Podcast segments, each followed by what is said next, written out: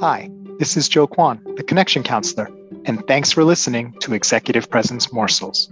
Today's bonus episode is brought to you by our sponsors.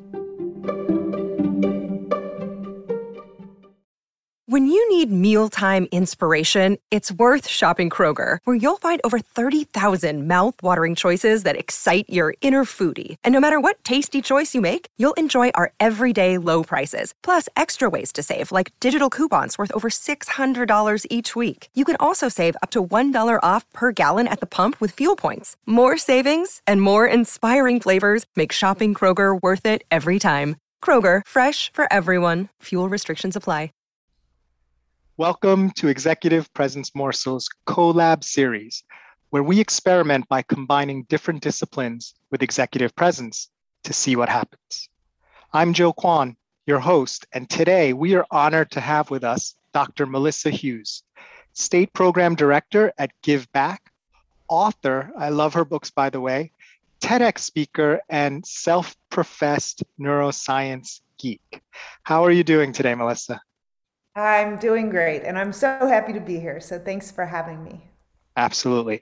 Now, as we were getting ready for uh, our chat, um, we batted around a couple different topics, and you brought up something really fascinating, and I think that's very immediately on people's minds these days, and that is psychological safety and emotional intelligence in a hybrid workplace. So, if you don't mind, set the frame at a high level for us uh, what your thoughts are and what you've been learning in this area.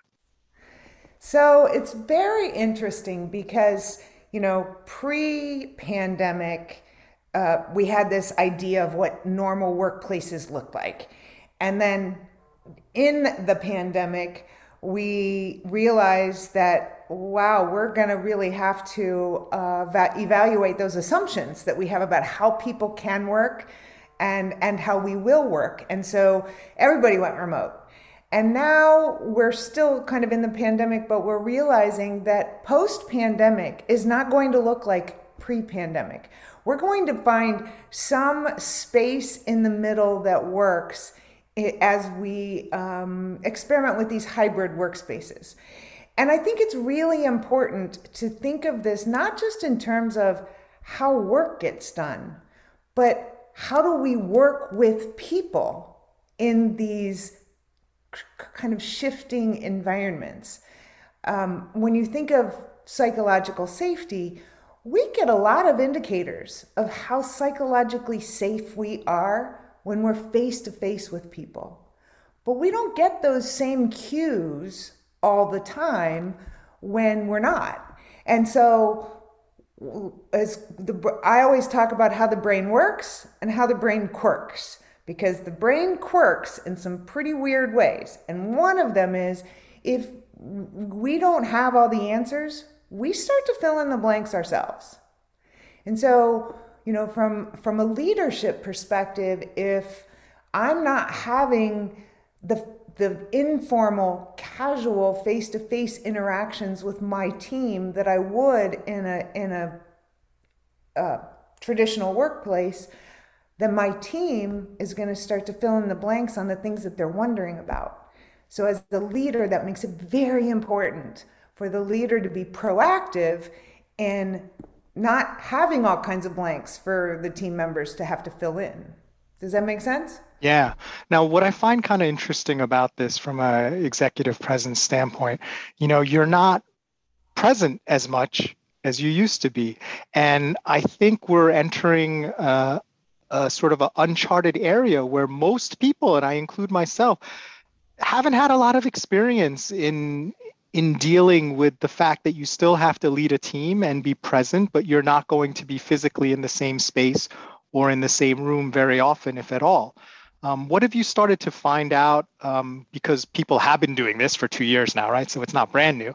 Uh, what, what, have you found out in terms of organizations and, and how that's gone?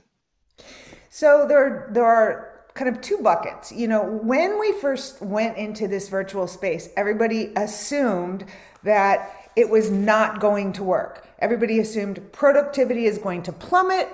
Uh, people are not going to collaborate. They're not going to be as creative. These hybrid environments are not going to be equitable because and i can hear a particular person in my past say how will i know if you're working? Like how will i know if you're working?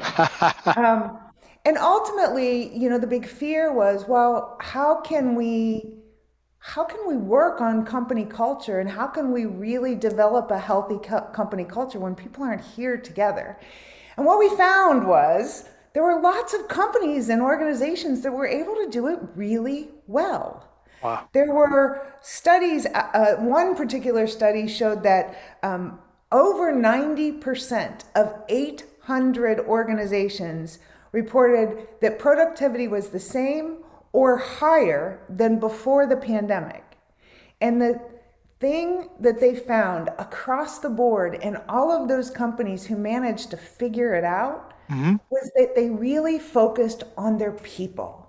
They focused mm. on well being and their mental health and how are you feeling. You know, we they went from questions about the project, the task, the initiative, the spreadsheet, the PowerPoint, the whatever it was, and they started every conversation with, "But how are you? Like how are you doing?" And and what happened was when we started doing this Zoom world, we got to kind of look at people in a much more three dimensional way. There weren't just employees, they were real people with dogs and kids and, you know, landscapers outside the window and, you know, whatever it was. And so, people those in those organizations where they really embraced that opportunity to to talk to people as people not just as employees those employees then began to thrive. And they found a greater connection with one another because now they're learning uh, more about their coworkers than just work. Yeah. Well, what I love about what you said, and thank you for sharing all that with us, it's super surprising and, and helpful, is that whole concept of pausing to ask someone, How are you feeling?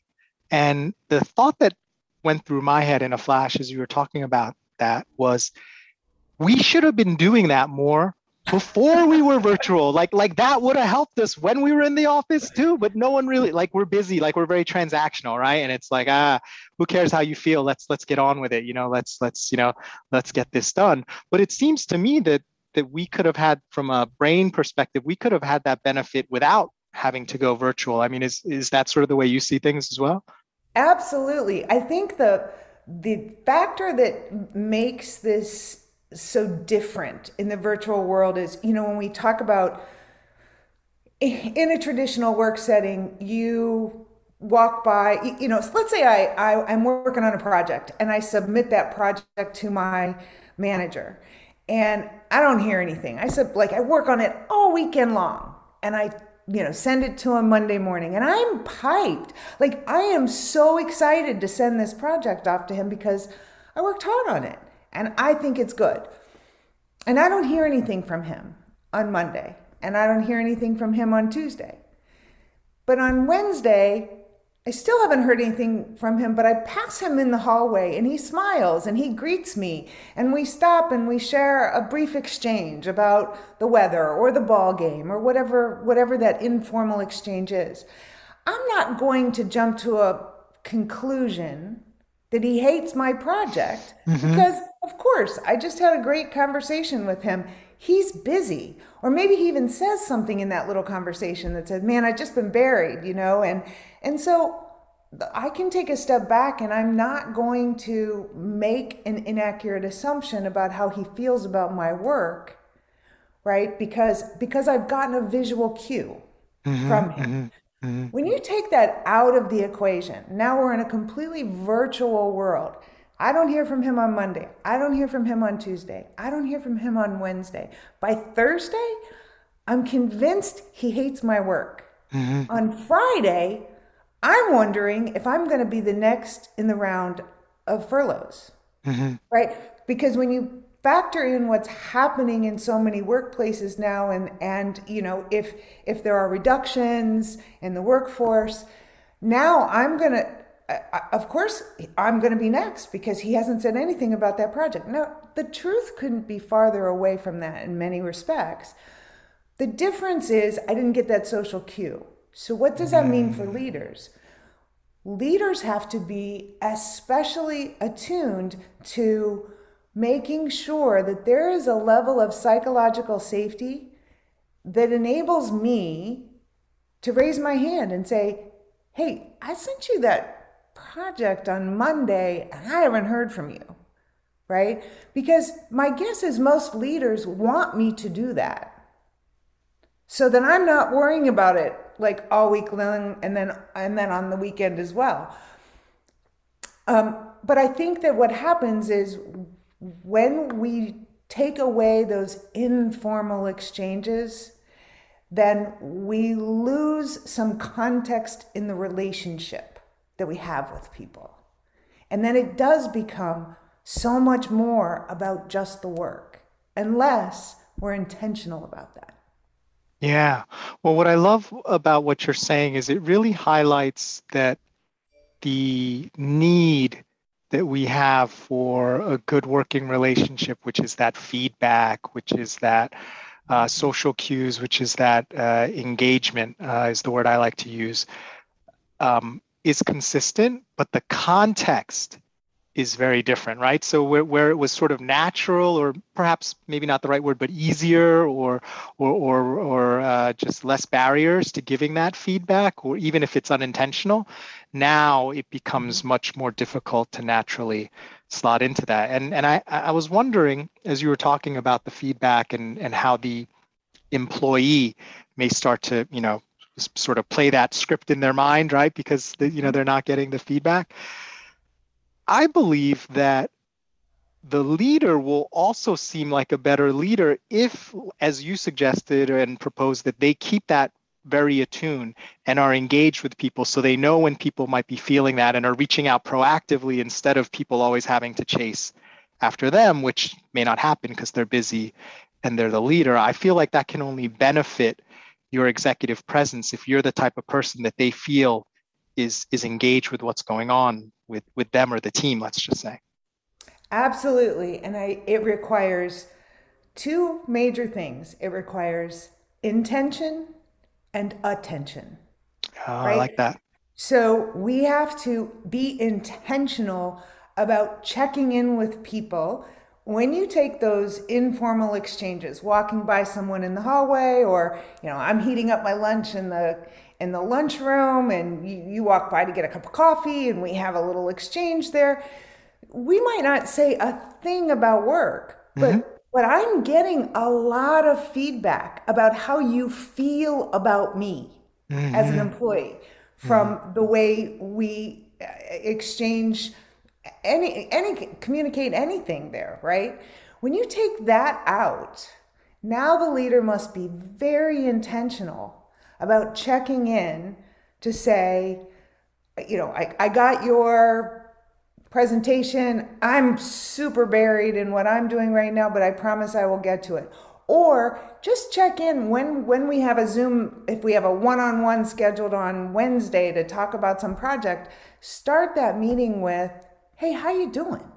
Like you know, that tells that's a that's communicating to me that you value me, that you care about me. Look, Maslow's hierarchy of human needs, 1943, I think. I may have mm-hmm. that wrong, but it's 40 something. Mm-hmm. It's old. That's very, very old, right? And the very bottom level of Maslow's hierarchy of needs says our physiological needs have to be met. In the workplace, that's salary and benefits. Mm-hmm. That's what we get paid and how we take care of ourselves and our family. The second level is safety. am I personally safe at work? Am I being mm-hmm. bullied or mm-hmm. harassed mm-hmm. or am I free to share my ideas? The third one is belonging. Mm. You know, do mm. I feel like I'm part of a team? Do I feel connected with people around me? Do I feel like I'm I can make contributions and they will be valued and appreciated? You know, that is the first part of being an engaged employee because if those two below are not met, mm-hmm. then you are disengaged and reactive. Mm-hmm. But if you're sense of belonging, your need for belonging is met, well, now you get to self esteem. Now you're confident and competent. And now you're able to share what you know with people around you. Mm. Right? And then if you reach self esteem, then you can reach self actualization, which is to be both inspired and inspiring. What can I teach others? What can I learn from others? I mean, that's the gold, right, in the organization. If everybody gets to this place where they are they feel a sense of belonging, they feel confident and, and competent in what they're doing, and they want to teach and learn. That is the holy grail, right? In, in every organization. If you could have that, you'd be you you could you can't lose. But what happens is when we don't share that same concern about people as people, then that sense of belonging chips away. And esteem and self actualization can't float. They got to sit on something. So if belonging is not there, then esteem is not there and self actualization is not there. So, you know, mm-hmm. go ahead. Sorry. Let me ask you about something because this is fascinating to me, right? So everything you're saying to me makes 100% sense. And I don't think anyone would argue with it. And in fact, I think there are a lot of people who learn this information, right? Either in a training or, you know, they read about it and they pay attention to it. But I love the way you you you broke it up, intention and attention. The intention doesn't feel quite right. Like like I've had people do the right things, but I feel like they're just checking a box, right? Like everyone's had like a like a like someone in the organization, you know, sometimes it's not even your boss, it's someone very high up who walks around and shakes everyone's hands and does these things. And you, you sometimes you get like this spidey sense, this feeling like they're just doing it because the HR people told them that this is like the hot thing and you don't feel the heart, you know, as Heather Younger, our, our good friend and colleague, you know, would tell us that you don't feel the heart of it. You know, you, you feel the form but not the heart. So speak to us a little bit about how as human beings we can really sense the difference. Like it's very hard to fake it unless you're a sociopath or something. Oh for sure. I mean the human brain has a lot of flaws.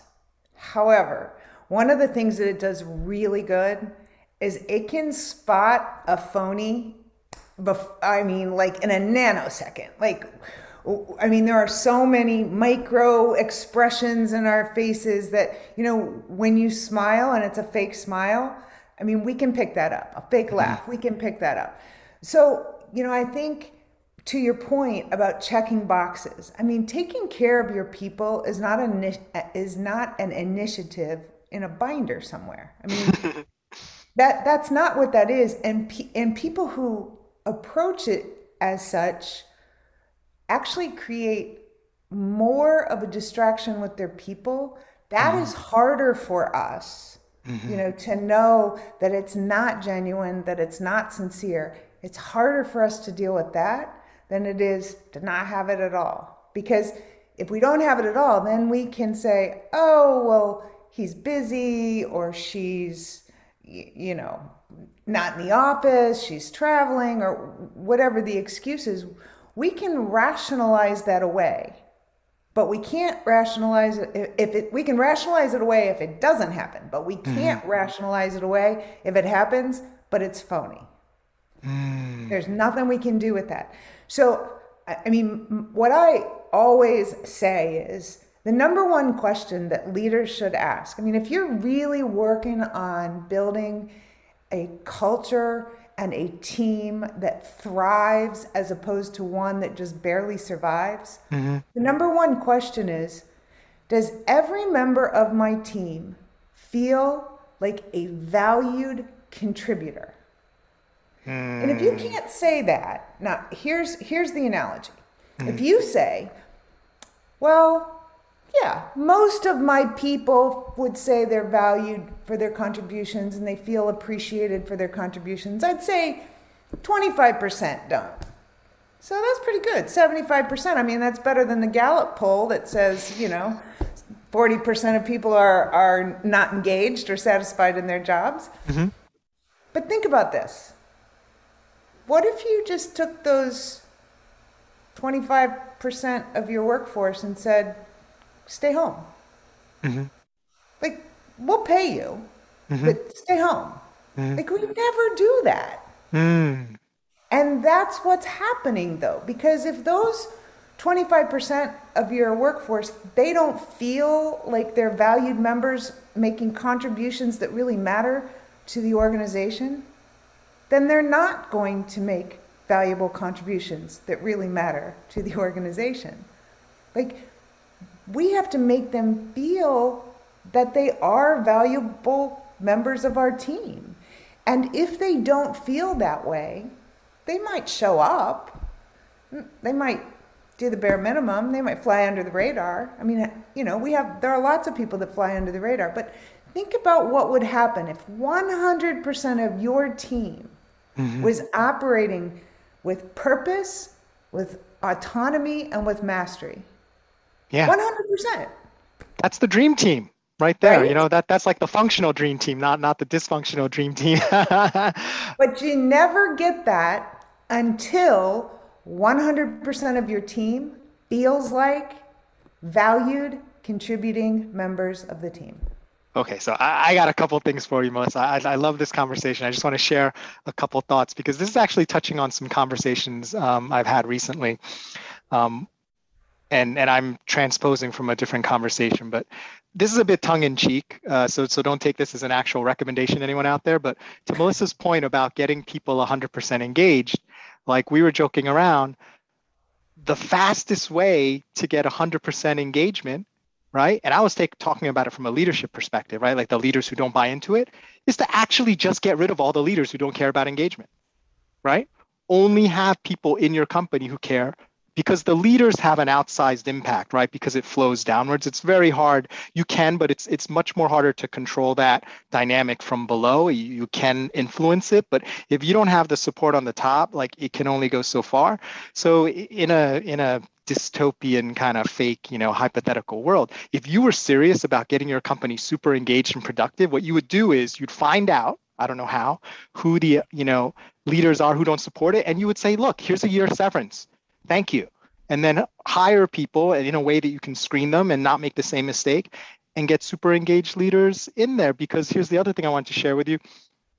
I read recently how um, just having that one person who's disengaged and i think everyone anecdotally can can affirm this right? I don't need to give a scientific study can ruin the entire team or office and they've I've I read a scenario where one person they got sick or they had to be home and it was like two different offices. When they weren't there everyone was like hey how you doing? They were working well. And when they came in it was like and they weren't even the boss. They were just like a team member who for whatever reason was very negative. Um, talk to us a little bit about like that that culture and, and how it matters how each person is is is engaged Oh my gosh, it's now you're now you're get letting me get really yeah. so um, a couple things come to mind. So one is that idea that you know fire the people that don't care about the the engagement piece. Could not agree more. Could not agree more.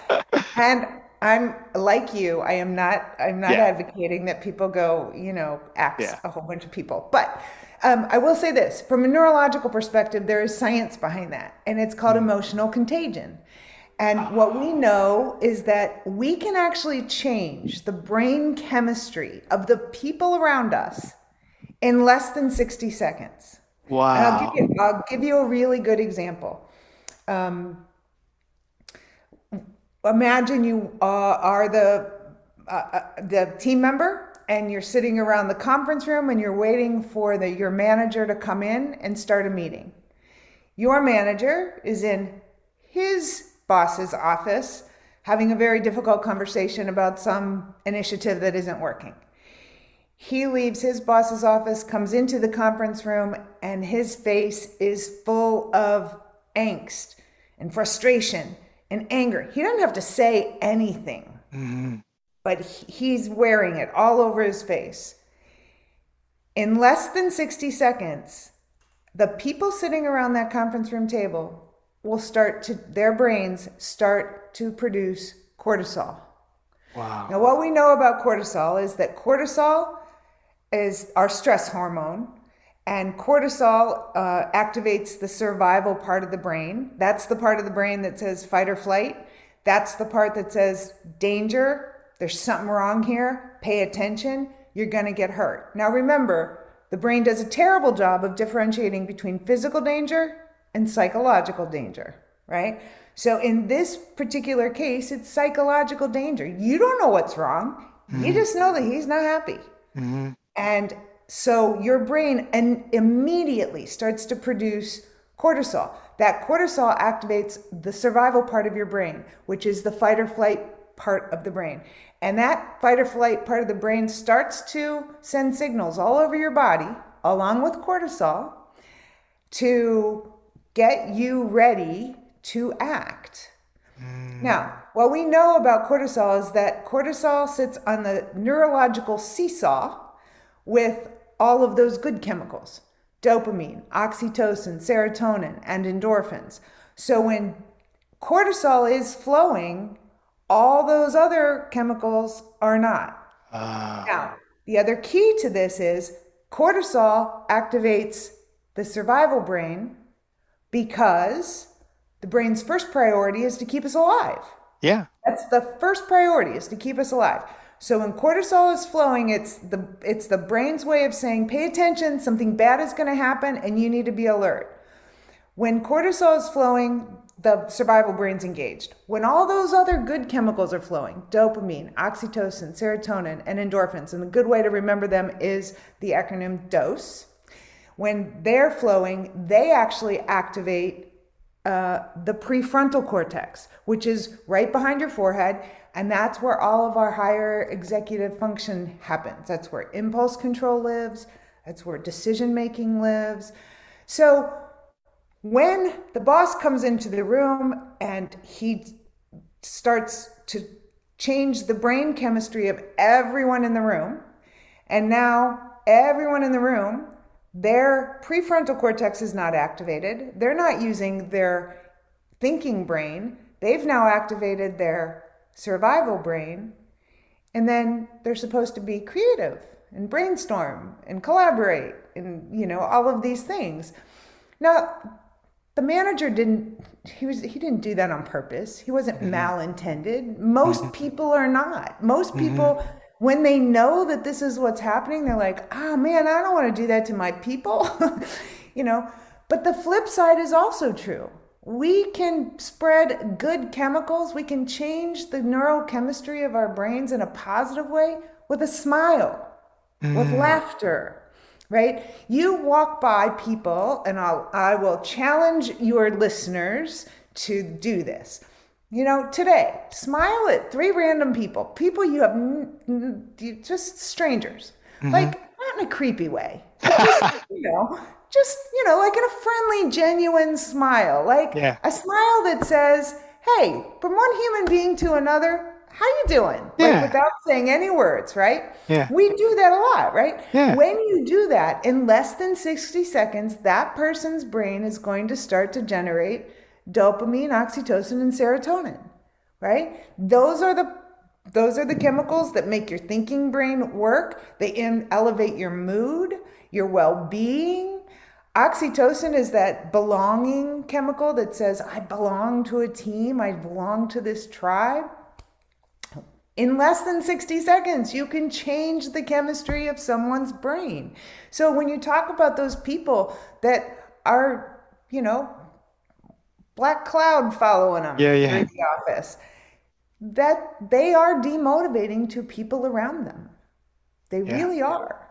And and when you think about the people who are working on the belonging, self-esteem or self-actualization levels of the pyramid, they are motivating to other people. You know, yeah. those are the people that you want to say, "Hey, would you lead this team meeting tomorrow because, you know, I think you've got some really great ideas. And more importantly, you've got great energy. And I want that energy to go to spread to the rest of the team. Like, those are the kinds of things that we need to be thinking about these days.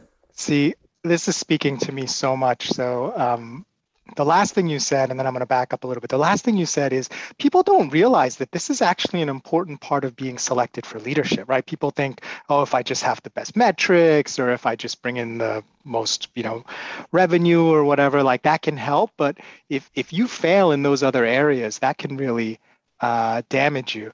And what you were saying about um, affecting people in 60 seconds that speaks so much to me in terms of uh, the concept that i like to frame it in is equanimity right? So at work at some point as a leader you're going to get punched in the face not literally punched in the face but a vendor's not going to come through your big boss is going to be you know not reachable when there's an escalation. Horrible stuff is going to happen and how you react to use your example, you don't have to say anything. People can just feel your presence. So it's it's almost not even the things you say. It's like internally in your body, how are you reacting is going to uh, inform other team members. And I have a question for you, a follow up question. And this has always been fascinating to me, Melissa. So I'm, I really want to get your take on this. You want to be able, obviously, to feel other people's emotions. Otherwise, you're Hannibal Lecter, right? Like you have to be able to feel it. But then when I hear contagion, that's not a good thing because it's almost like it's taken over. So, like, I want to be able to feel and understand without being swept away by the riptide. So, talk to us a little bit about the difference between being emotionally intelligent versus just being swept away by anything you feel. And, and that's not a good thing either, I don't think. No. So I'm glad you brought up the emotional intelligence piece because, you know, we, we talk about what people need to um, excel in the workforce today, and it's all soft skills, right? But but we don't talk about those soft skills so much in the leadership space, and I don't know why, because they're like you said, they're as important as the metrics, and you're not gonna get the metrics from other people that are important, and unless you can do everything all by yourself, which you probably cannot, um, you're going to need to use your people, uh, uh, use what uh, the your emotional intelligence to really motivate your people. So mm-hmm. when we talk about emotional contagion, and we know that, uh, and when we talk about stress, let's start with stress for a minute because. Mm-hmm. You cannot say to people, well, just don't be so stressed. I mean, first of all, that doesn't work. Like, nope. that just pisses me off even yeah, more, yeah. right? But secondly, the brain doesn't work like that anyway because yeah. the brain is always operating at a minimum level of stress. There's yeah. always cortisol flowing. Why? Well, it's why we've survived millions of years and it's why we don't walk out into the middle of traffic. Yeah. Right? I mean, because we need a little bit of stress going on there. What we also know about performance um, people who have, if you think about a rubber band, the rubber band only works if it's stretched tight enough to hold something. If it's stretched too tight, it breaks. If it's not stretched tight enough, it's worthless. It doesn't do its job. So if you think of mm. stress in those terms, we have to have some tension. There has to be some stress in challenge. And, and when I say stress in challenge, I want to be clear it's not anxiety in challenge because those are two very different things. But stress and challenge is here's this challenge for you. I don't know how I'm going to do it. I've never done this before. I don't know who I need to help me with, but I don't know. I kind of dig this task. Like, I think this is a really, this could be a really great opportunity and I can mm-hmm. learn some things and I can work with some great people. That is the kind of stress challenge that people need because the brain responds to that. If if the challenge is too easy, well, why bother? Anybody can do that. And I'm not going to get recognized for that. And if the challenge is too hard or um, there aren't the appropriate resources to be successful, then it's like the rubber band, it breaks. So the stress level has to be right. And the leader who can read their people, read his or her people, and and understand they're individuals, so they think differently. They they're not all like lumped in the same bucket. Um, and that you get to know your people by having conversations with your people. And once you get to know people and you understand what makes them tick, then you can figure out is their stress level too low, too high, or just right? right? Yeah. Think of it as the Goldilocks principle. Can't be too hard, can't be too easy. It has to be just right. And when that challenge is just right, people will move mountains for you. Yeah. Not not for you, but for them because that's how our brains are wired to work at optimum speed. I love, I mean, if I get just one thing out of this conversation, I'm totally stealing that rubber band metaphor for stress. I love that. That is so, because, you know, you hear a lot about the U, like the performance, you know, inverted U and stuff, and it seems very, but that rubber band concept, it really brings it home. And, and if I could just um, add a little twist to it, um, I believe, and, and curious to get your thoughts on it, that the exercise of that rubber band in the right level actually is dynamic. And then after a while, you can actually hold more. Like the rubber band doesn't stay the same um, flexibility, it actually becomes bigger over time if you exercise it or given the opportunity to exercise. Absolutely. Uh, so the more we achieve, the more we want to achieve. Mm. So the bit, the best motivation we can, the best way to motivate ourselves is to set small goals and get little wins. Mm-hmm. So every time you get a little win, you want to do that again because that's dopamine. That's, oh, that felt good. Let's go do that again. Right. Mm-hmm. So, in an intellectual capacity, mm-hmm. um, if you take on this challenge and you do a great job and you learn something and you're working with other people and you know whatever those rewards are for you and you get recognized from your team and mm-hmm. you get rec- you feel appreciated and you feel like you're a valued member making contributions to the organization you're going to want to do that more mm-hmm. that feels good mm-hmm. my boss recognized me i want to do that again mm-hmm. that's how the brain works right so uh, actually serotonin and dopamine are the two neurotransmitters that get released when your boss says man you just crushed that presentation today. I am so proud of you and i just cannot wait to see what you're going to do next. Like that is going to release all these fun chemicals in my it's like a party in my brain right? Mm-hmm. but if you want to kick that up a notch here's a little fun fact for you put that gratitude on a note card mm. write it in mm. your own handwriting mm-hmm. write it down and now that we're all virtual like who gets snail mail anymore can you imagine how good it would feel for an employee to go to their mailbox and pull out a card that is a thank you from their boss saying, awesome. You nailed that presentation. I am so glad you're on my team. We couldn't we couldn't do this work without you. Guess what's going to happen? That employee is not going to that employee is going to get this big burst of, of neurotransmitters and they're not going to throw that note away. They're going to yeah. put that note in a drawer. Yeah. And the next time they're shuffling through that door, drawer to find a highlighter or something, they're going to stumble across that note. And when they see that note again, their brain is going to give them a second dose of all those good chemicals because another one of the brain's quirks is it has a difficult time differentiating between real experiences and imagined experiences. Mm. That's why the technique of visualization works so well. We, we, we hear about visualization with professional athletes.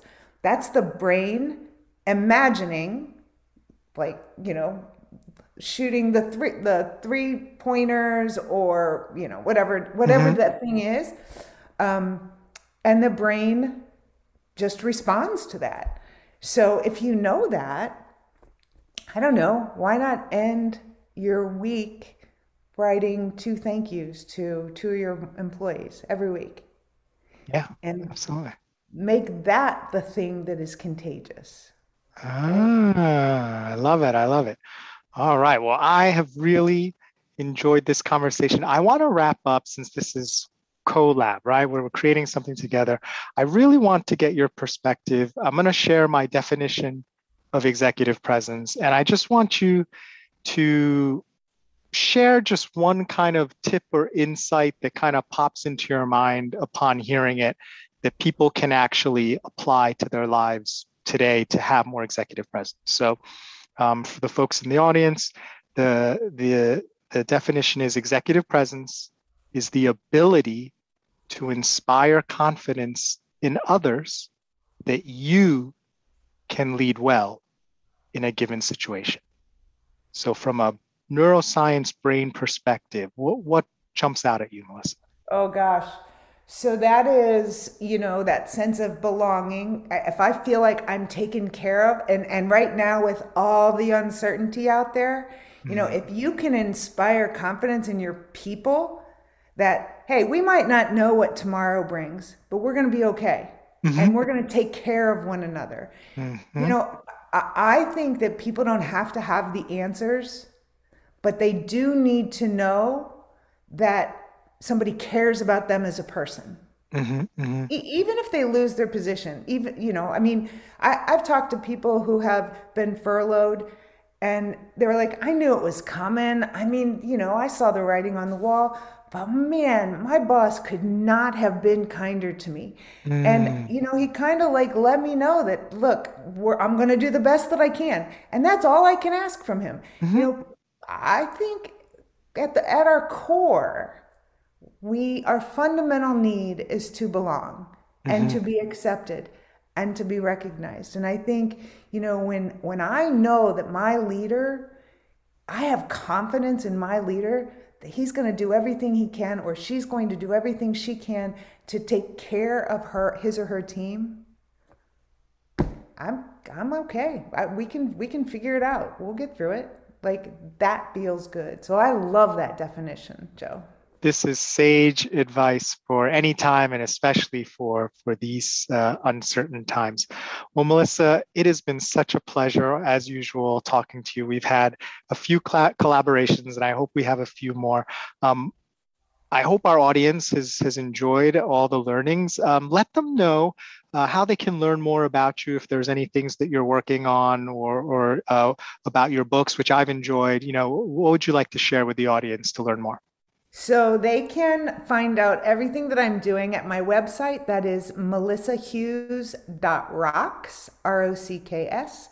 Uh, I put all my blog posts there, and every Friday I send out a neuro nugget that is a three to five minute video of some brainy fun fact that will change your life. I'm sure changes mine. So, um, but you can sign up for that, and I am very, very kind about not like I don't junk up your inbox. I'm not a very salesy person like that would just be wrong. So it's just about the brain. So if you're if you dig this kind of stuff, then sign up for the Neuro Nugget. Great. Thanks, Melissa, so much for being our guest on Executive Presence Morsels Collab Series. Thank you. My pleasure.